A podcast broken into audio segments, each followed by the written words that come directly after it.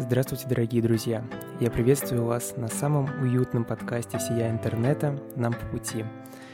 Мы начинаем наш 18 выпуск. С вами снова я, Владимир Круглов, моя сведущая Светлана Бразукевич. Привет! Привет! И наша гостья, которая очень хотела представиться самостоятельно.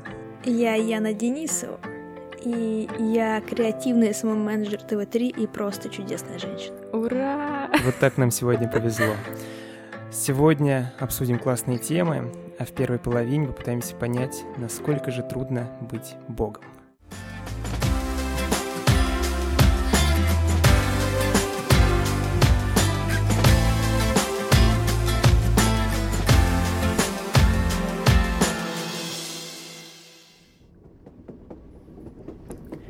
К сегодняшнему выпуску мы прочитали социально-фантастическую повесть Аркадия Бориса Стругацких «Трудно быть богом».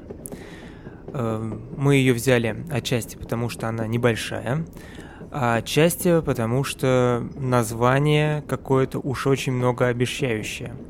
Наверняка многие прочитали ее еще в школе, но лично меня она почему-то обошла. Вообще Стругацких, по-моему, в школе не проходили, что я считаю огромной катастрофой. Э, написана повесть в 63 году, впервые опубликована в 64-м. Э, повесть вообще задумывалась изначально как что-то легкое и такое развлекательное, но из-за событий, которые происходили в то время, э, Стругацкие где-то в середине романа решили, что это должно быть что-то не просто фантастическое, но и очень социальное, с подтекстами и сложными смыслами. Вот, который мы пробуем сегодня разобрать. А завязку расскажет Яна. Яна, расскажешь? Да, ну, я могу вообще очень просто описать э, сюжет. Вот представьте, мы все, когда были маленькие, мы хотели слетать э, на какую-нибудь другую планету или перенестись в прошлое, и вот э, у героев нашего прекрасного произведения это получилось. Они, будучи маленькими детьми, мечтали о том, что они куда-нибудь там попадут, а вот выросли и попали на другую планету, которой все еще где-то средневековье, и тусуют там, смотрят, как живут другие люди, и им, по идее, нельзя вмешиваться. Они летают туда как историки. Ну То да. Есть именно задокументировать Такие... другие планеты. Ну и просто тусуют там в латах, носят трусы и заставляют всех тоже носить трусы и мыться. Ну и вот об этом примерно книга. Да, потому что наши главные герои, они как бы из будущего в нашей планете, ну, то есть они уже могут совершать межгалактические какие-то перелеты, а попадают на, а попадают на планету, которая еще в средневековье. Ну, собственно, главный герой наш, Дон Румата, который в миру Антон, живет на этой планете. Он благородный Дон, у него интересная история, какой он клевый, его все уважают, все его боятся, у него бесконечное количество денег, uh, для которых у него есть специальная печатная машинка. В общем, у него есть все ресурсы, есть уважение, все его боятся, он тусуется при дворе и вообще очень клевый чел. Uh, но проблема в том, что он, поскольку он историк, он вроде как не должен влиять на эти события, на все, что происходит. Он должен только наблюдать. И вот он носит на голове э, маленькую камеру, которая э, замаскирована под обруч с драгоценным камнем и фиксирует происходящее. Такая его работа. Но все-таки Дон Румата совершенно не беспристрастен, поэтому он спасает э, интеллигенцию местную э, и старается вывести ее из Раканара. Это вот, ну как, это го... ну это не город, что это такое, страна у них Страна, такая? наверное. А, в которой потихонечку разводится диктатура. То есть это средневековье, а, у них какая-то, ну, феодальный у них какой-то строй, и к, вра- к власти, как там, у них есть король, который достаточно беззубый, и есть такой серый кардинал Дон Реба, который потихонечку закручивает гайки, и под это дело э, там убивают людей, которые умеют читать книги, писать, ученых, э, кого поэтов, ну, собственно, интеллигенцию. Вот, Дон Румата хочет спасти эту интеллигенцию, собственно, этим и занимается. Вывозит их из страны. Да, помогает им сбежать. А, вот. Ну, собственно, об этом и роман, потому что получается, что а, он находится ну как, в статусе бога, потому что у него есть ресурсы, у него есть власть, у него есть технические средства для всего. Ну, то есть у него есть могут... вертолет. Да, у него есть молнии, железные птицы. Да, поэтому он себя ощущает богом там и задается вопросами. Будучи богом, как он может помочь, повлиять и что он вообще может сделать для людей в этой стране.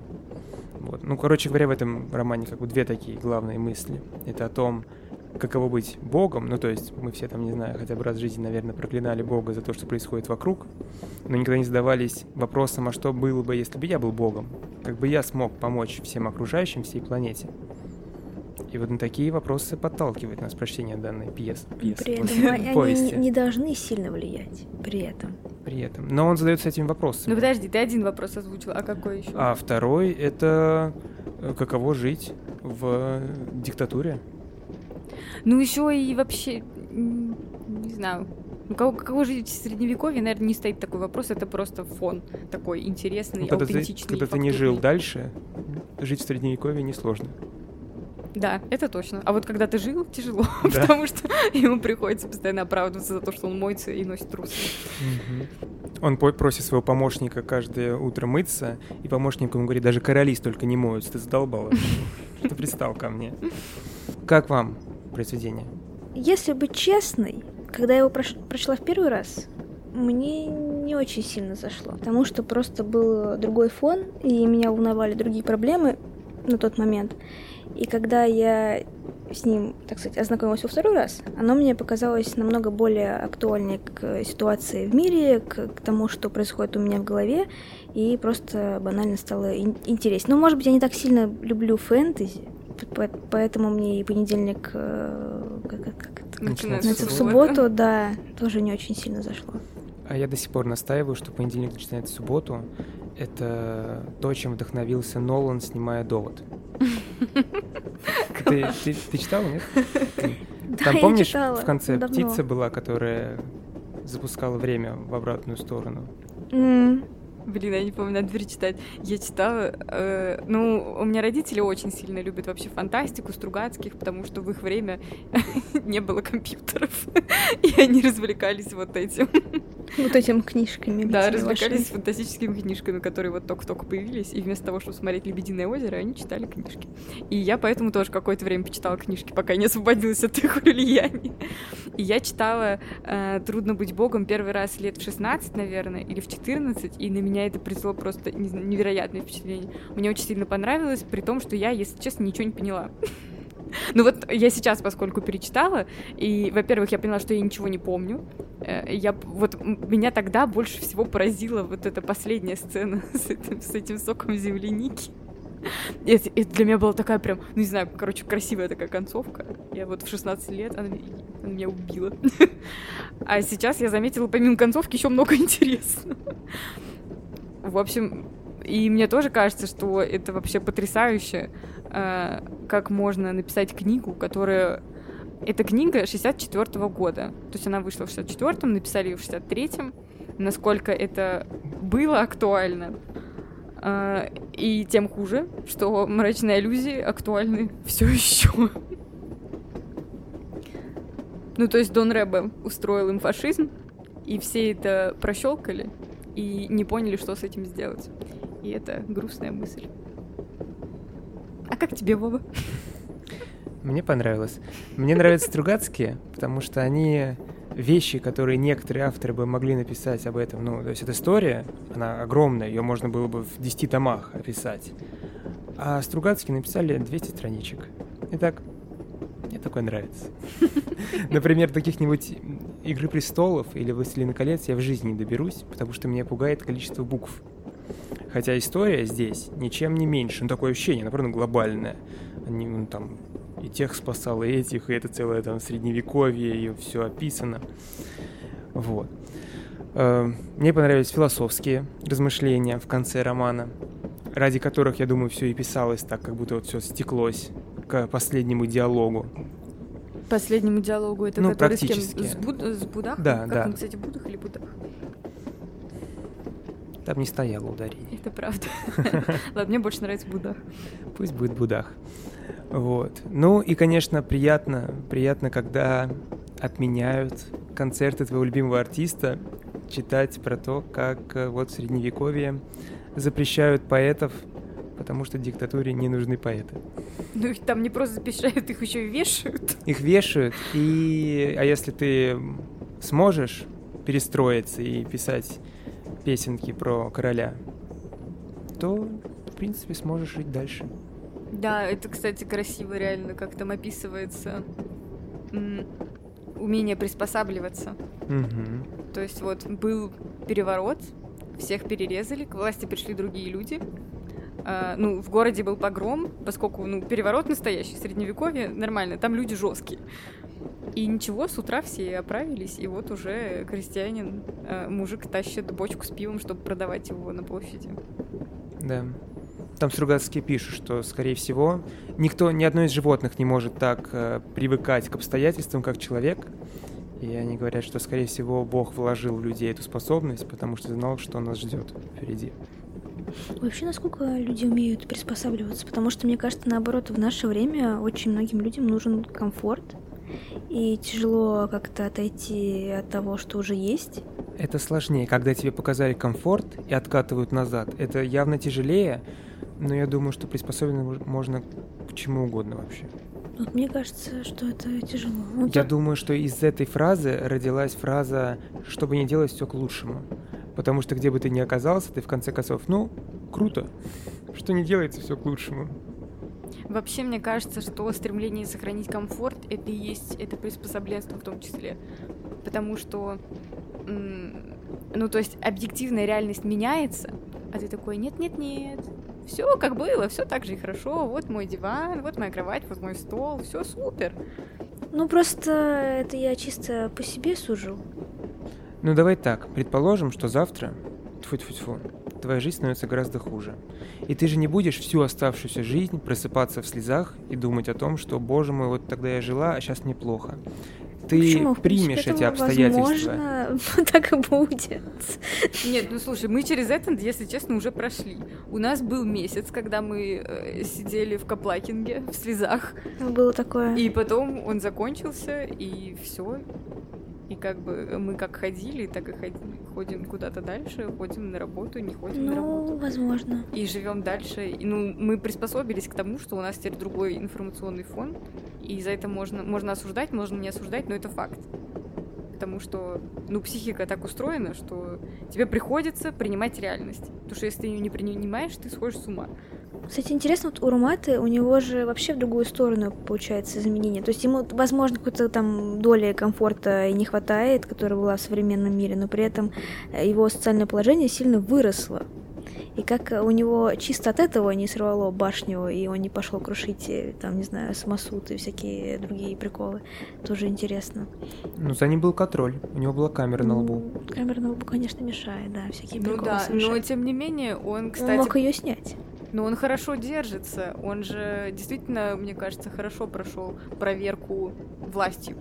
Потому что у него, ну, то есть у него есть власть, у него есть ресурсы. Может быть, ну, он, он не занимает никакого... А, кстати, он занимает официальный чин. У него Да. же... э, он близок к королю, он там сторожит Он вправе надевать ему правую, ботинок. правый ботинок, да. И у него он несет стражу, он сторожит покой принца. То есть он, ну, он, он правда влиятелен. Ну, кстати, он пользуется своим влиянием, но не корыстно. То есть он не перегибает. Он не пользуется им в свое в своих целях. Вообще, хоть раз он об этом за всю книгу задумывался, ну, типа о том, что вот я сейчас могу натворить дел. Мне кажется, Что значит натворить? Переубивать всех? Да Ну, нет, да не обязательно перебивать, ими- именно что-то в свою пользу. Ну как, он Для при дворе, себя. он ест лучшую еду вместе с королем. Он там нашел себе какую-то красивую женщину, которую оберегает. Не, ну она не красивая, она обычно выглядит, но она, в отличие от всех остальных женщин, умеет любить, как на земле. Да. Как там, там какая-то красивая Так цитата. и было.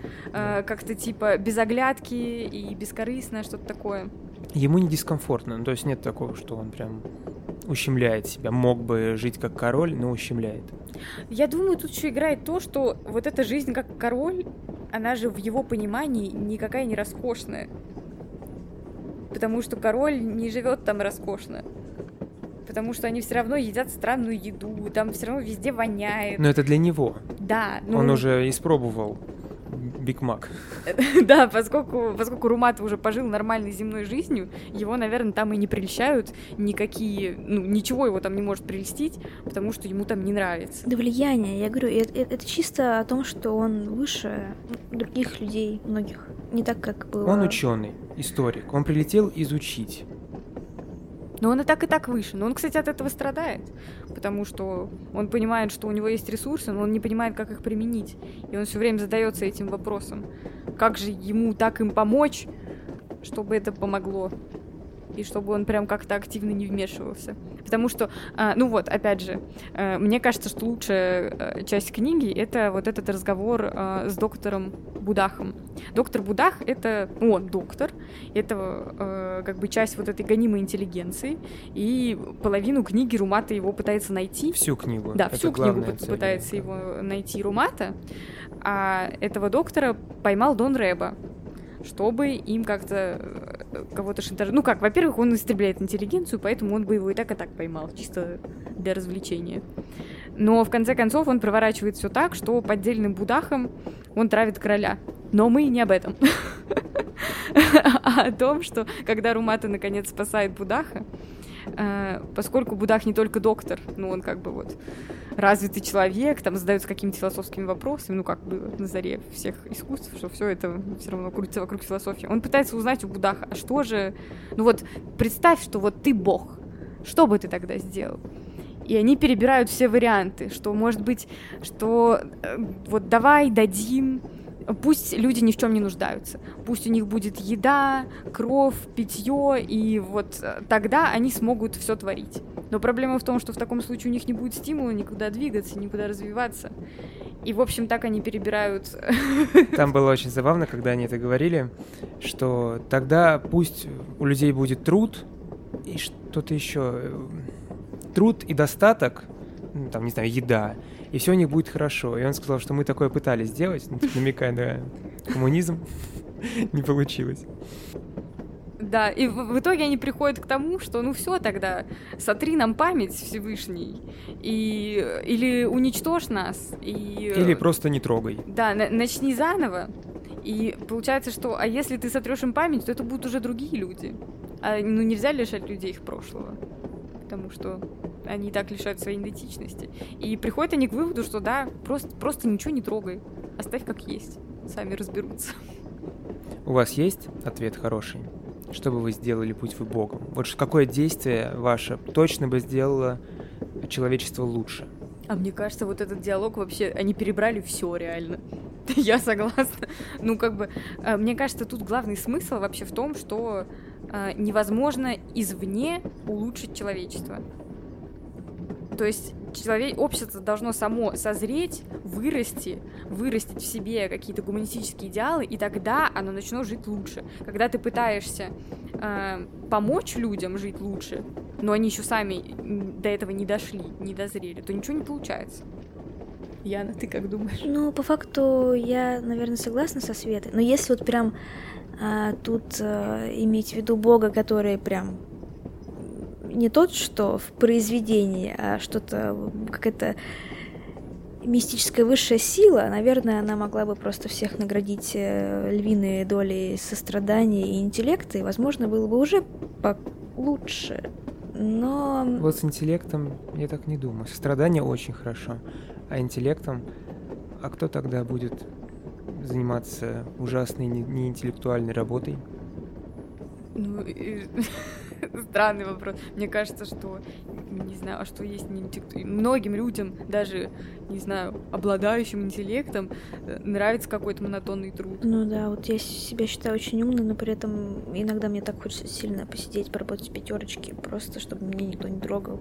Так что я не думаю, что вообще не найдется людей, которые не хотят просто заниматься, э, именно получать деньги за какую-то монотонную работу, но при этом они в свое свободное время могут делать что угодно, читать что угодно, там, не знаю, развиваться в любых Но все равно одни будут умнее других. Ну, это не страшно, мне кажется. Так, а сейчас разве не то же самое? Ну, ну вот, мы очень развитая цивилизация. Но нам не хватает эмпатии. Ну вот, да, вот Ну, я про именно сострадание клоню, я что... сказала, да. Да, Страдания, вот мы я с этим с тобой мы тебе очень сильно плюсуем. Я, и, кстати, не думала об этом. Клевая мысль, Яна. Спасибо. Не зря пришла. Да.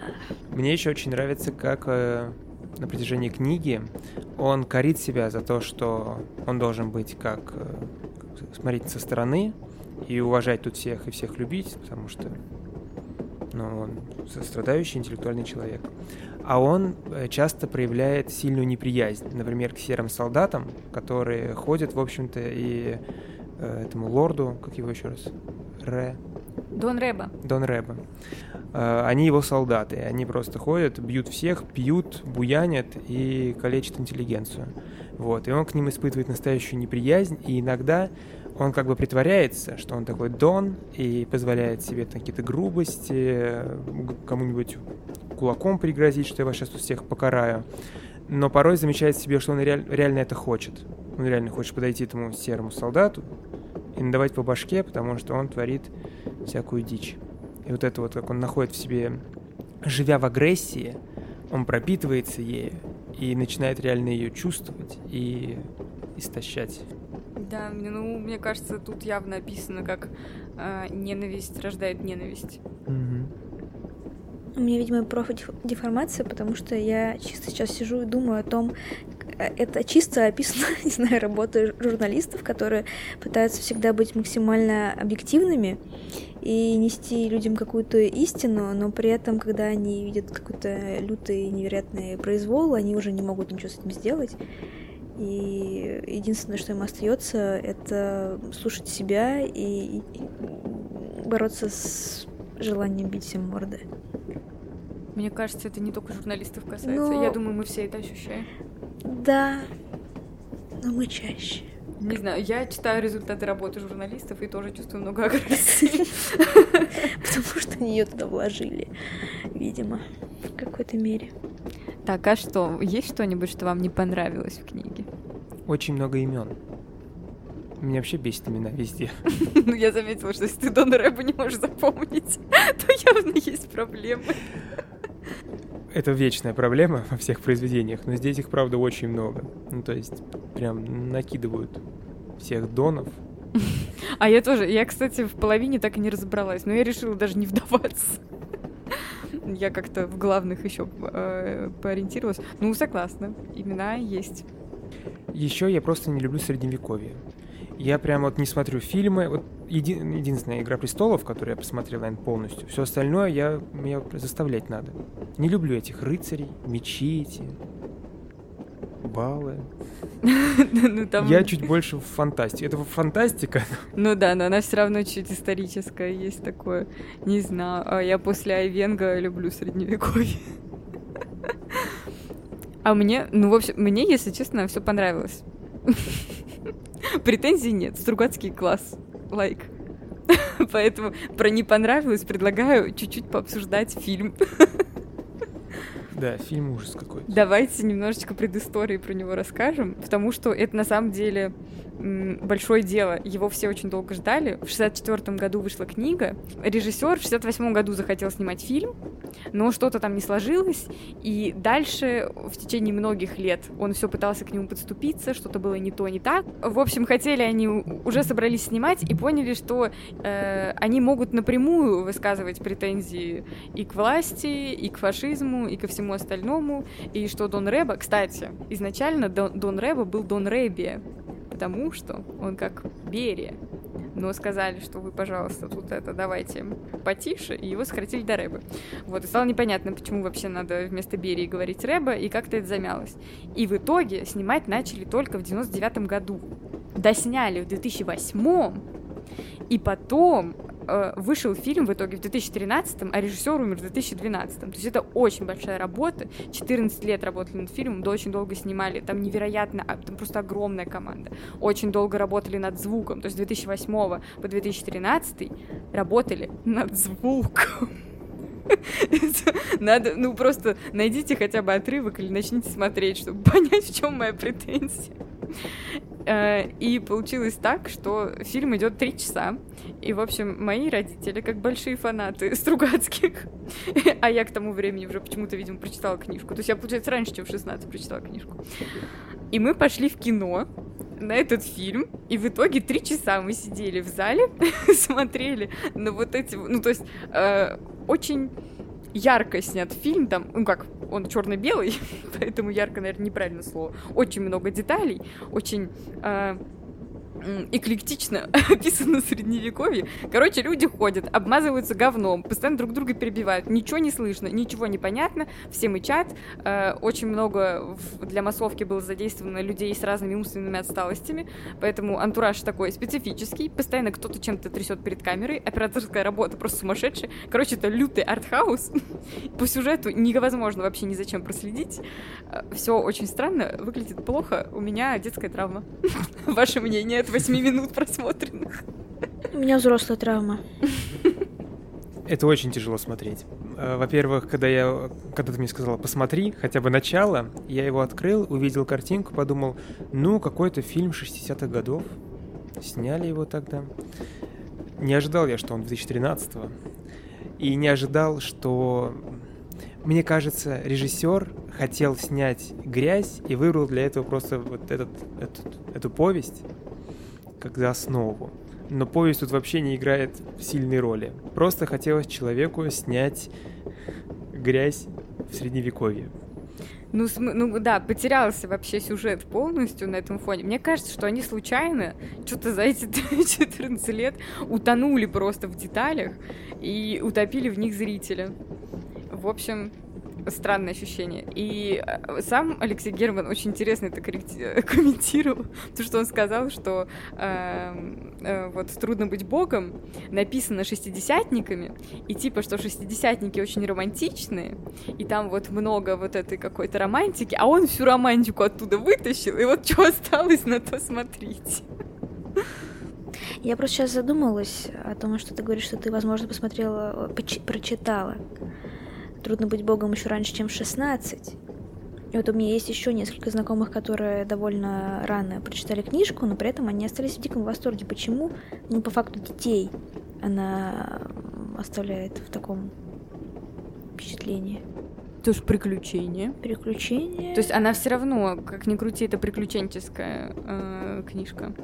Ну и даже в мой, получается, 12-летний мозг все равно залезли какие-то какие-то идеи реально о том, ну как о сложности мира. Это классно. Да, это интересно. Ну, опять же, я, конечно, не, не взяла оттуда все. Да я и сейчас, мне кажется, тоже не взяла оттуда все. Я, же, я бы через пару лет, может быть, и третий бы раз перечитал. Когда опять забуду все. Мне кажется, я вынес оттуда все что хотел. Люблю, когда вот прям велось-велось, не знаешь, к чему ведется. А тут, ну, как будто банальные все-таки же вещи. То, что, ну, интеллигенция нужна, нужны умные люди, нужны врачи. Когда вся власть собрана у дикарей, и они распоряжаются. То есть, будто они такие типа в лоб говорят. Да. Ну, я не знаю, знаете, это может и банальные вещи, С а сейчас мы понимаем, что это вообще не банально. Если бы они говорили не в лоб, мы бы ничего не поняли. Да, у нас есть такая проблема, что мы не понимаем. Если все понял, значит в лоб, фу. Они еще и название такое сделали, да, что, блин, ну тут вообще... Да, конечно. Сложно не понять. Я когда читал, всем говорил, знаете, что читаю? Трудно быть богом. Да, не звучит так клево, да. У меня когда спрашивали, какая моя любимая книжка, я в школе такая, трудно быть богом. Все таки боже. Прям как моя бывшая такая, блин, жесть. Все мы такие псевдоинтеллектуалы.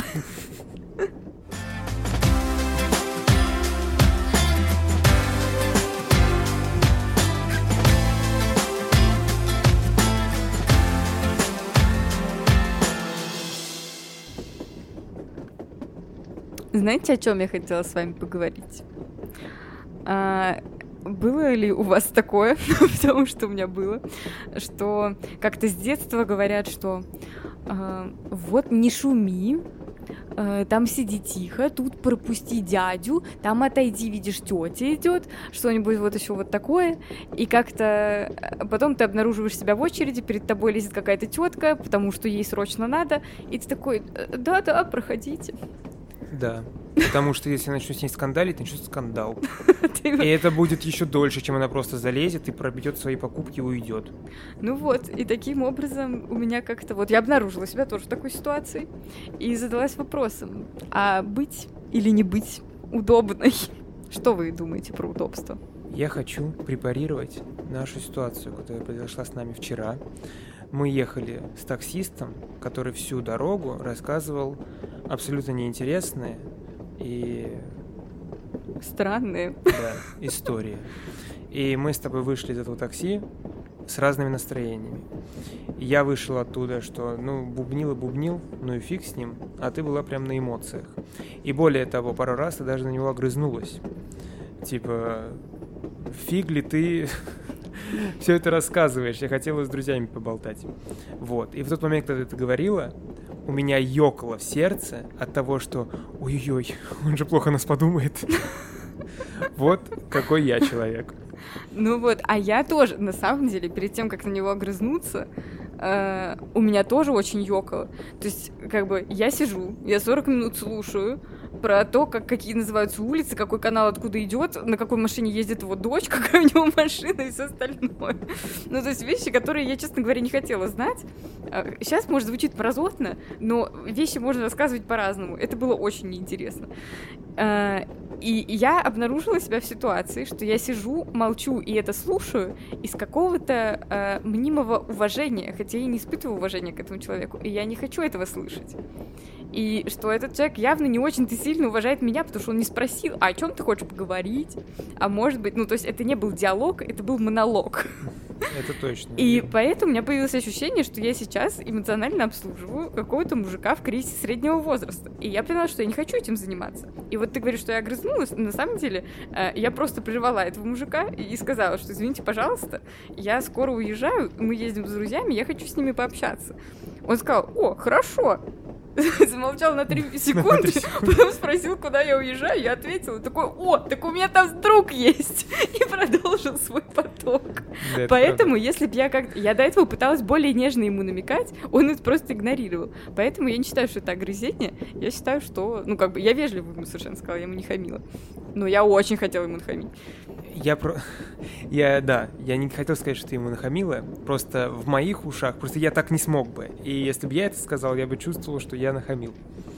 Вот, я просто ну о том, что вот... Я из тех, кто если влезет э, какая-то жужжащая бабка передо мной в очереди, пропущу... Ой, ладно, лезь. Вот, и у меня появилось ощущение, что как будто воспитанные люди, они все время стоят и обтекают. Потому что в тот же день передо мной как раз влезли в очередь дважды. И я расстроилась. И это было последней каплей. Яна, что ты думаешь? Я думаю, что это все трэш. Потому что действительно нас воспитали какими-то супер максимально удобными людьми. При этом вот у меня буквально недавно был разговор с подругой. Она говорит, слушай, мне кажется, что я нехороший человек. Я ее спрашиваю, типа, а что это вообще значит нехороший человек? Мы пришли к тому, что нехорошим человеком может быть неудобный. То есть, когда ты говоришь нет, когда тебе хочется, и, и так далее, и я считаю, что, блин, тогда уж нужно реально всем быть нехорошими людьми, потому что ты просто будешь жить так, как тебе удобно, а не как удобно окружающим потому что мы излишне со всеми вежливы, излишне добренькие и непонятно для чего. Ну, то есть ты с этим таксистом никогда в жизни больше не встретишься.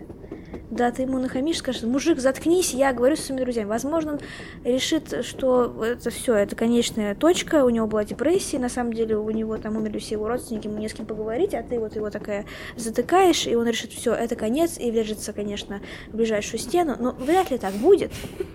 Но мы не должны забывать, кстати, о том, что, возможно, у бедных таксистов просто недостаток общения.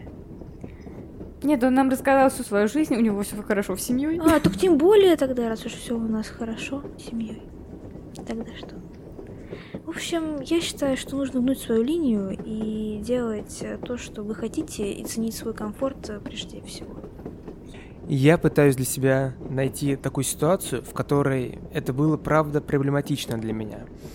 Ну, то есть таксистом ну, я редко езжу с друзьями, и редко такие попадаются. На работе. прям- Мне кажется, что это нужно А брать в- работе? вариант с работы. Типа, когда тебя заваливают кучей задач, надеюсь, что никто не будет из моих коллег это слушать. Вот. И есть момент, Надеюсь, что все послушают. когда тебе плохо, и ты понимаешь, что ты работаешь 24 на 7, включая выходные, ты просто уже спишь и видишь э, прекрасные посты свои, которые ты напишешь на следующий день, потому что ты не можешь думать ни о чем другом, ты из-за этого все время на нервиках, и тебе стоит сказать, что, ребята, мне кажется, я очень много на себя взяла, давайте мы что-нибудь с этим сделаем. Вот, это тоже не, не совсем быть удобной, потому что ты вроде бы как не, не совсем э, классный работник, потому что ты вроде от какой-то части своих э, обязанностей отлыниваешь, но когда их очень много становится, ну, нужно уже понять, где грани у тебя находятся. А главное, что тебе всегда говорят, пожалуйста, очень надо, спасешь всех, если ты сейчас сделаешь это, потому что Может сказать, слушай, ре- ребята, вот э, я, конечно, может, спасу всех, а потом не спасу себя и пойду и скроюсь. А знаете, какая у меня Без есть мысль? шуток. Спасибо за свой сайт настроения. А, В общем, у меня ощущение, что а, вот эта вот вежливость и наше удобство дают простор для того, чтобы развернуться реально плохим людям, которые на нас ездят. Вот в чем проблема. Потому что когда ты такой хороший и удобный, и стоишь в своей очереди и не вякаешь, э, вот эта женщина, которая считает, что она может себе позволить влезть в очередь, она в нее влезает, и она знает, что никто ей ничего не скажет, потому что это неприлично так говорить. Да. И потому что мы, она так сильно не вписывается в нашу картину мира, и мы так сильно не хотим конфликта, что мы просто завалимся и все. И начальник считает, что если он навесит на тебя задач как на двоих, а ты же такая хорошая девочка, а он тебе еще и скажет, что ты хорошая девочка. Такая, боже, я же так, да, я хорошая девочка, не думай, что я плохая. И ты будешь работать за двоих. И ему очень хорошо от этого, а тебе очень плохо. Поэтому это очень невыгодная, получается, позиция для тебя и очень выгодная для вот И нужно неприятных людей. повернуться к этой женщине и сказать, женщина, я здесь занимала, идите в конец очереди, у меня тут сосиски и вообще горят пельмени, и все, и вы идете варить свои пельмени. Они же будут слипшиеся. Вот именно. Нет, зов пельменей нельзя недооценивать. Я не очень поняла, в какой ситуации произошла вот эта. На Ты стоишь на кассе, а у тебя слипаются пельмени в корзине. Ну, они так... А, У меня реально была ситуация, когда я 24 часа думала о том, что мне нужно вот сейчас приехать домой и съесть пельмени, и я была вот в очереди с этими пельменями. Если бы кто-то подошел ко мне и сказал... загрызла. «Про- Я, у меня почему была одна пачка пельменей в руках. Если бы кто-то решил, что нужно передо мной проскочить, я бы убила этими пельменями просто этого человека и пошла бы их варить, жарить. есть. Причем мне кажется, что реально в этой ситуации как будто сложнее всего разрешить себе, э, там, ну я не знаю, не уступать дорогу там, где ты и не должен ее уступать. Я это очень сильно замечаю, когда я где-то хожу с родителями, ну то есть я просто стою. Я не стою на проезжей части, я не стою нигде. И где-то в 50 сантиметрах от меня кто-то идет. Слушай, вот я тебя сейчас И вот это, отойди! перебью. Смотри, короче, у нас же тут основной point, что вот если мы себя вот как бы ведем плохо, грубо говоря, да, и то есть не так, как от нас ожидают, но мы плохие люди, и что это за собой несет? То есть почему мы боимся показаться плохими? Вот, то есть что, вот, Общественное осуждение. чье? Ш- Чье осуждение для тебя? Вот что, что, какое мнение для тебя важ, вот вообще важное? Мне кажется, это страх конфликта. А Вот что потому что это что? тё- вот эта женщина, которой ты говоришь, Типа она что у меня кричит? Она пельмени. умеет, это ее территория. Она умеет Её, орать. это, Максим, пятерочка. Это ее территория. Нет. Ты не туда зашел, Мали. Скандал, это ее территория. Интриги, расследование. Я не вывезу в скандале с ней. Да, что она тебя так опустит, и ты такой, «Э, лучше бы не влезал вообще. Так нужно качать опыт скандала. Я тоже так считаю. Нет, я уже, я уже в том уровне. Я уже скоро стану той теткой. Та самая Света, которая звонит в 11 часов, говорит, что школьники шумят во дворе Это и, я. и рисуют на лифте у нас. Вот, а я когда... И суд, и суд, Про рисуют ничего не было. А суд я когда слышу школьников, которые орут своими гребными колонками в час Ненавидим ночи их всех, мы осуждаем их. во дворе, я думаю, молодости людей. Ну ладно, я не посплю, ничего страшного, зато им весело. А я вызываю ментов. И это правильная позиция, потому Я что просто- самое главное наш Ты тоже набор. дорастешь до вот этого. Ты Они тоже будешь мерзким дедом, как я слушать буду свою дурацкую музыку в своих наушниках, и ничего не изменится. Или они могут слушать ее до 11. Я такая злая. А я тоже очень злая.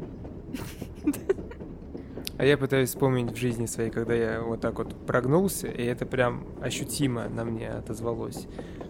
Такое в универе, я думаю, бывало, когда к тебе подходят, говорят, давай тему заменим, ну, поменяемся. Ну, ну ладно. Потом открываешь эту тему вторую и охреневаешь. Зачем я это сделал? Мне кажется, ну не знаю, меня прогибали, у меня просто тысяча примеров, когда меня прогибали, и я такая, хорошо. И на работе, и на учебе, и вот это все, потому что я, ну я реально, я прям панически боюсь конфликтов, мне в них очень плохо, и я только недавно начала м, бороть этот страх. И на самом деле, самое удивительное, что в большей части ситуаций не случается никакого конфликта, которого ты так боишься. То есть, э, если ты что-то резкое кому-то скажешь, ну такое, ну вот резкое, по мнению вот этого вот какого-то первобытного страха стать неудобным и конфликтным, то ничего не происходит. Вот это удивительное вообще открытие. Мы сходились именно, что мы боимся конфликта, но я не уверен, потому что когда мы вчера ехали в такси, и когда ты сделала замечание, что не надо нам рассказывать о всей своей жизни, я просто почувствовал себя неудобно, что мне как-то некомфортно, что мне как-то стыдно Ну перед вот, ним, вот. как а за будто. что? Вопрос, за что? Почему? Ну, ты еще скажи, зачем я живу. Нет, за ну это, это реально интересно. Ну, то есть вот почему ты это почувствовал? Почему тебе стало неудобно? Ну, потому что взрослый человек едет. И Вот. что, а ты нет? Ну, он в два раза взрослее. И что дальше? Нет, мы тоже взрослые. То, что сколько там он лет прожил, вообще пофигу. Я согласен. Вот Не гаси мозгом. Вову. Мы пытаемся вытащить Ой. его эмоции. Мозгом-то я понимаю, но как будто из-за того, что он старше, вот То есть э, тебе было страшно? не А, страшно, ну- некомфортно. Я почувствовал, что ой, ой, как-то вот. Ну вот, но это же страх. Ну я нет, страх это когда боишься, тебя заточкой во дворе убьют. Нет, не обязательно. Ну или, или стыд ты почувствовал. Вот что-то наверное, ближе к стыду. Присоединяйся. Я с вами. То есть тебе было стыдно э, из-за того, что это взрослый человек, и типа было проявлено неуважение к взрослому Да. человеку. Да. Вот. А, кстати, этот взрослый человек проявил неуважение к вам, потому что вообще вы ему платите деньги за услуги, то, что Ну, он вас разводит, бы- и он как будто бы мог заткнуться, когда его попросили, но не заткнулся. Я как будто представил, что он одинокий, что ему не с кем поговорить. А вот, он- а у Света уезжает и- из страны, и вот она будет одинокой, и ей будет не с кем поговорить, и она сейчас вот, во- вот, вот свой ресурс восполняет общение, потому что она уедет. И тебе что, важнее таксист, а не Света? Извини меня. делаешь мне некомфортно. Да, мне тоже стало очень плохо. Может мы, может, мы поконфликтуем, и когда как-то у нас это все получится, Но это, кстати, интересно у нас во всем права. Простите. Это хороший. Ну, это как бы комфортная атмосфера. Мы можем потренироваться конфликтовать. Вам уже некомфортно. Уже некомфортно, да, уже все. Safe space закончился. У нас нарушилась горизонтальность. Я- Я не хотела такого. Я молчу. Нет, ну, ну нормально, нормально, клевый разгон, только мне теперь хочется спасти Вову. Но мы, наверное, не будем углубляться в наши первичные эмоции. Но, ну, в общем, ну, короче, это прикольно, реально, замечать, когда тебе становится как-то э, неудобно. Ну, то есть, почему это происходит? Ну, просто это интересно понаблюдать. И вообще очень интересно наблюдать за тем, что ты чувствуешь. Опять же, мы каждый раз про это говорим, но все равно это тяжело очень делать. У меня с этим какие-то свои особенности. Я, например, даже если человек на два года меня старше, не могу к нему ну, на ты обратиться. А мне вообще тяжело к незнакомым на ты, прям мне очень некомфортно. Ну, вот это какое-то уважение к старшим, априори, которое я в своей голове-то разрушил. Понимаю, что старших тупее меня гораздо больше. чем Да, я но- думал. Но привычка осталась. Но привычка будто бы осталась. Ну нормально, ты на, на дорожке. Да. Уже нормально. Но э, я замечал в себе, что я меня можно прогнуть, что если подойдет более борзый человек начнет там, да давай, да что ты, ничего страшного, возьми смену, я там отдохну, в следующий раз что-нибудь там когда-нибудь поменяемся. И э, хочется воспитать себе это, потому что они получают же свое. Они вот этим своим пов- поведением реально получают свое. Он подходит, типа, давай поменяемся рефератом. С какой стати? Да ладно, давай, что ты, давай, блин, нет, не морозься. Такой, ну ладно. И все. Теперь тебе хуже, а ему хорошо. Хотя это он тут не воспитанный, а ты такой весь прям воспитанный, хороший. Да. Так что, друзья, не будьте воспитанными в ущерб себе. Но при этом, опять же, как будто не надо... Хотя, с другой стороны, люди, которым надо объяснять, что те вещи, что вы можете себе позволить за себя постоять, вряд ли э, потом перейдут как раз в другую крайность. Но, не знаю, как будто надо быть эмпатичными всем. Хотя, ну опять же, вот мы дохера эмпатичны и переживаем за то, что мы тут сейчас расстроим дяденьку, что не хотим слушать. Да, про я- Может, мы будем эмпатичны к близким людям? Ну вообще да, наверное. Не- наверное, надо, правда, в первую очередь ставить свои интересы. Тем более, что твой интерес э, делать реферат на ту тему, которую ты делаешь, он никак не мешает интересам других людей. Вот в чем дело. Мне некомфортно крайне, когда ко мне подходят чаще всего подвыпившие мужчины за 40 и начинают выливать мне всю душу, хотя я тороплюсь. Я однажды стоял с пакетами, очень тяжелыми, прям пальцы резало, и он под- подошел и стал рассказывать все, вот эту, всю свою жизнь, какие-то фотки в телефоне показывать. А я не могу идти, вот не могу ему сказать, извини, а ты еще говор- говоришь, извините, все, до свидания, ты вроде с ним прощаешься, но он продолжает говорить, и ты же не можешь его на, на полусловие остановить и уйти. Нет, продолжаешь слушать, а все, он не остановится уже никогда. Ну, Я не понимаю, типа, ты же можешь культурно уйти. То есть тебе не нужно говорить, э, дед, пип, пип, пип, тебе нужно сказать, «Э, уважаемый, извините, пожалуйста, я тут тороплюсь, у меня там, не знаю, опять же, слипаются пельмени Ну, он в такой- кастрюле, такой и, и очень больно ногам, рукам, и убегаешь, и все. Окей, найдется другой человек, который будет его слушать, который не может стоять свои границы, понятно? Ну тут реально только сбегать. И у меня, у меня тоже была такая ситуация, тоже с дедом. Э, Мы с подругой сидели на Патриарших прудах, сидели, общались, потому что мы давно не виделись, потому что мы встретились, чтобы пообщаться. Пришел дед. Э, И как-то, в общем, он нам что-то забросил такое, какое-то вот... от- И, в общем, он как-то странно начал с нами разговаривать, и сначала это было довольно мило. То есть у него на футболке была фотография женщины, и оказалось, что это фотография его жены, что она умерла, он рассказывал милую какую-то историю знакомства. Ну, то есть такой casual small talk. вот, вот такое было. То есть это было симпатично. Пять минут прошло, хорошо. Было бы идеально, если бы он сказал спасибо, до свидания и ушел. Но он начал реально рассказывать всю свою жизнь с какими-то очень странными интимными подробностями про свою половую жизнь.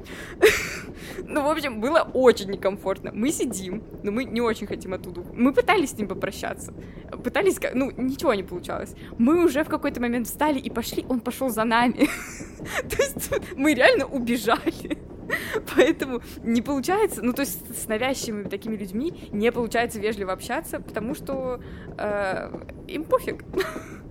То, есть единственный способ это убежать, нахамить. Хотя, мне кажется, и нахамить тоже не поможет.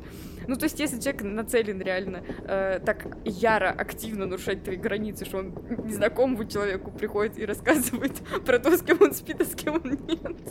И фотки в телефоне показывает. Ну, конечно, уже, уже все. Ничего вежливо тут уже не решишь. У нас с тобой есть друг, Леня, и он порой меня поражает своими ответами. Например, я ему говорю, пойдем туда-то. И он говорит, не, не хочу. И на этом разговор заканчивается. И мне некомфортно, потому что в смысле не хочешь? Как будто бы недостаточно не хотеть. А да вообще достаточно. Придумай, пожалуйста, какое-то оправдание, прошу тебя. Типа, если бы я отвечал, я бы сказал, не могу, потому что... Ну, дальше либо сфантазировал, либо правду написал. Но нужна, нужна причина. И я как бы прям учусь сейчас у него этому, потому что сначала такой, в смысле ты не хочешь? А потом, ну, ну не хочешь. Я говорю, что? Ну, ну, это же нормально. Вот. А еще, пока ты рассказывала, я вспомнил ситуацию. Когда ты сидишь, препод тебе что-нибудь рассказывает, рассказывает шутку, и вот этот смешок, который вырывается из тебя, смешок уважения. Типа, «Хм». Я просто на работе с этим смешком живу просто. Какое хорошее название «Смешок уважения». Смешок уважения. Ну, типа, это же тоже... Я просто... э, мы сейчас сидим, Света рассказала какую-то э, шутку, я посмеялся, смотрю на Яну, а Яна отвлеклась, и, и у нее покерфейс абсолютно. Я такой смотрю, что за неуважение к Свете, я не понял. Пресс-хех, тупый респект. Вы смеетесь над шутками старших? Ой, я не знаю, я что-то... Мне так хорошо, я полгода не работала, не училась и не находилась в странных коллективах, в которых я всегда находилась всю жизнь, и меня так отпустило, потому что до этого все время реально то в классе, то в школе, потом на работе, э, как будто какая-то на тебе лежит вот эта вот обязанность э, уважать, ну, не знаю, лектора, начальника, кого-нибудь еще, кто вот тебе что-нибудь говорит. А сейчас я даже не могу вспомнить. я настолько не, не думала об этом. Смеюсь ли я? Да. Я, кажется, Никогда. знаю ответ. Никогда. Нет, да на самом деле у меня смешные коллеги просто. И они реально смешные шутки шутят обычно. Вот, поэтому я, в принципе, над ними смеюсь. У меня нет таких проблем, я смешные коллеги. Ну, просто если возникают какие-то, например, спорные моменты, я именно в работе. Я стараюсь не отмалчиваться, потому что это вот именно конкретно влияет на работу и на меня. А вот эти вот все вот эти вот шутки, это Эти ваши хихоньки, хихоньки, хахоньки, ну, для серьезных людей они не нужны. Твой предыдущий спич про то, что на работе могут сесть тебе на шею, когда ты такой удобный. У тебя самой получается написать начальнице, начальнику, не знаю, кто это там, что нет, извините, Ну просто зашиваюсь». у нас э, уже был разговор, когда я сказала, что типа тяжело, устала, и меня все поняли, сказали, что ты можешь в любой момент обратиться к нам, и мы сделаем все, чтобы тебе было комфортно. И я поняла, что я нахожусь в лучшем коллективе, который всегда может меня поддержать и разгрузить, и не будет относиться к тебе как э, к мясу и к какому-то непонятному человеческому ресурсу. Вот и все. Короче, ребята, Работайте в ТВ-3. во-первых, работайте в ТВ-3. Во-вторых, просто если вы чувствуете, что вам некомфортно, нужно уметь говорить «нет» и все. Если вы до этого не доросли, растите. Хорошо. Договорились. И ходите к психологу, если нужно. И психотерапевту. И слушать наш подкаст. Да, очень полезный совет. Да, Меня, видимо, сюда больше никогда не позовут. позовут. Спасибо. Пишите комментарии, если хотите, чтобы Яна появилась в следующем выпуске. Если не хотите, тоже пишите. Да, да, пишите комментарии. Да, а послушать нас можно на Яндекс Музыке, в Apple подкастах, на Мэйве. Совсем скоро, надеюсь, даже на Ютубе. У нас есть прекрасный телеграм-канал, где мы делимся опытом просмотра всяких фильмов, нашими жизненными ситуациями, да и вообще много чего интересного. Большое спасибо за ваше прослушивание. Всем пока. Пока. До. Thank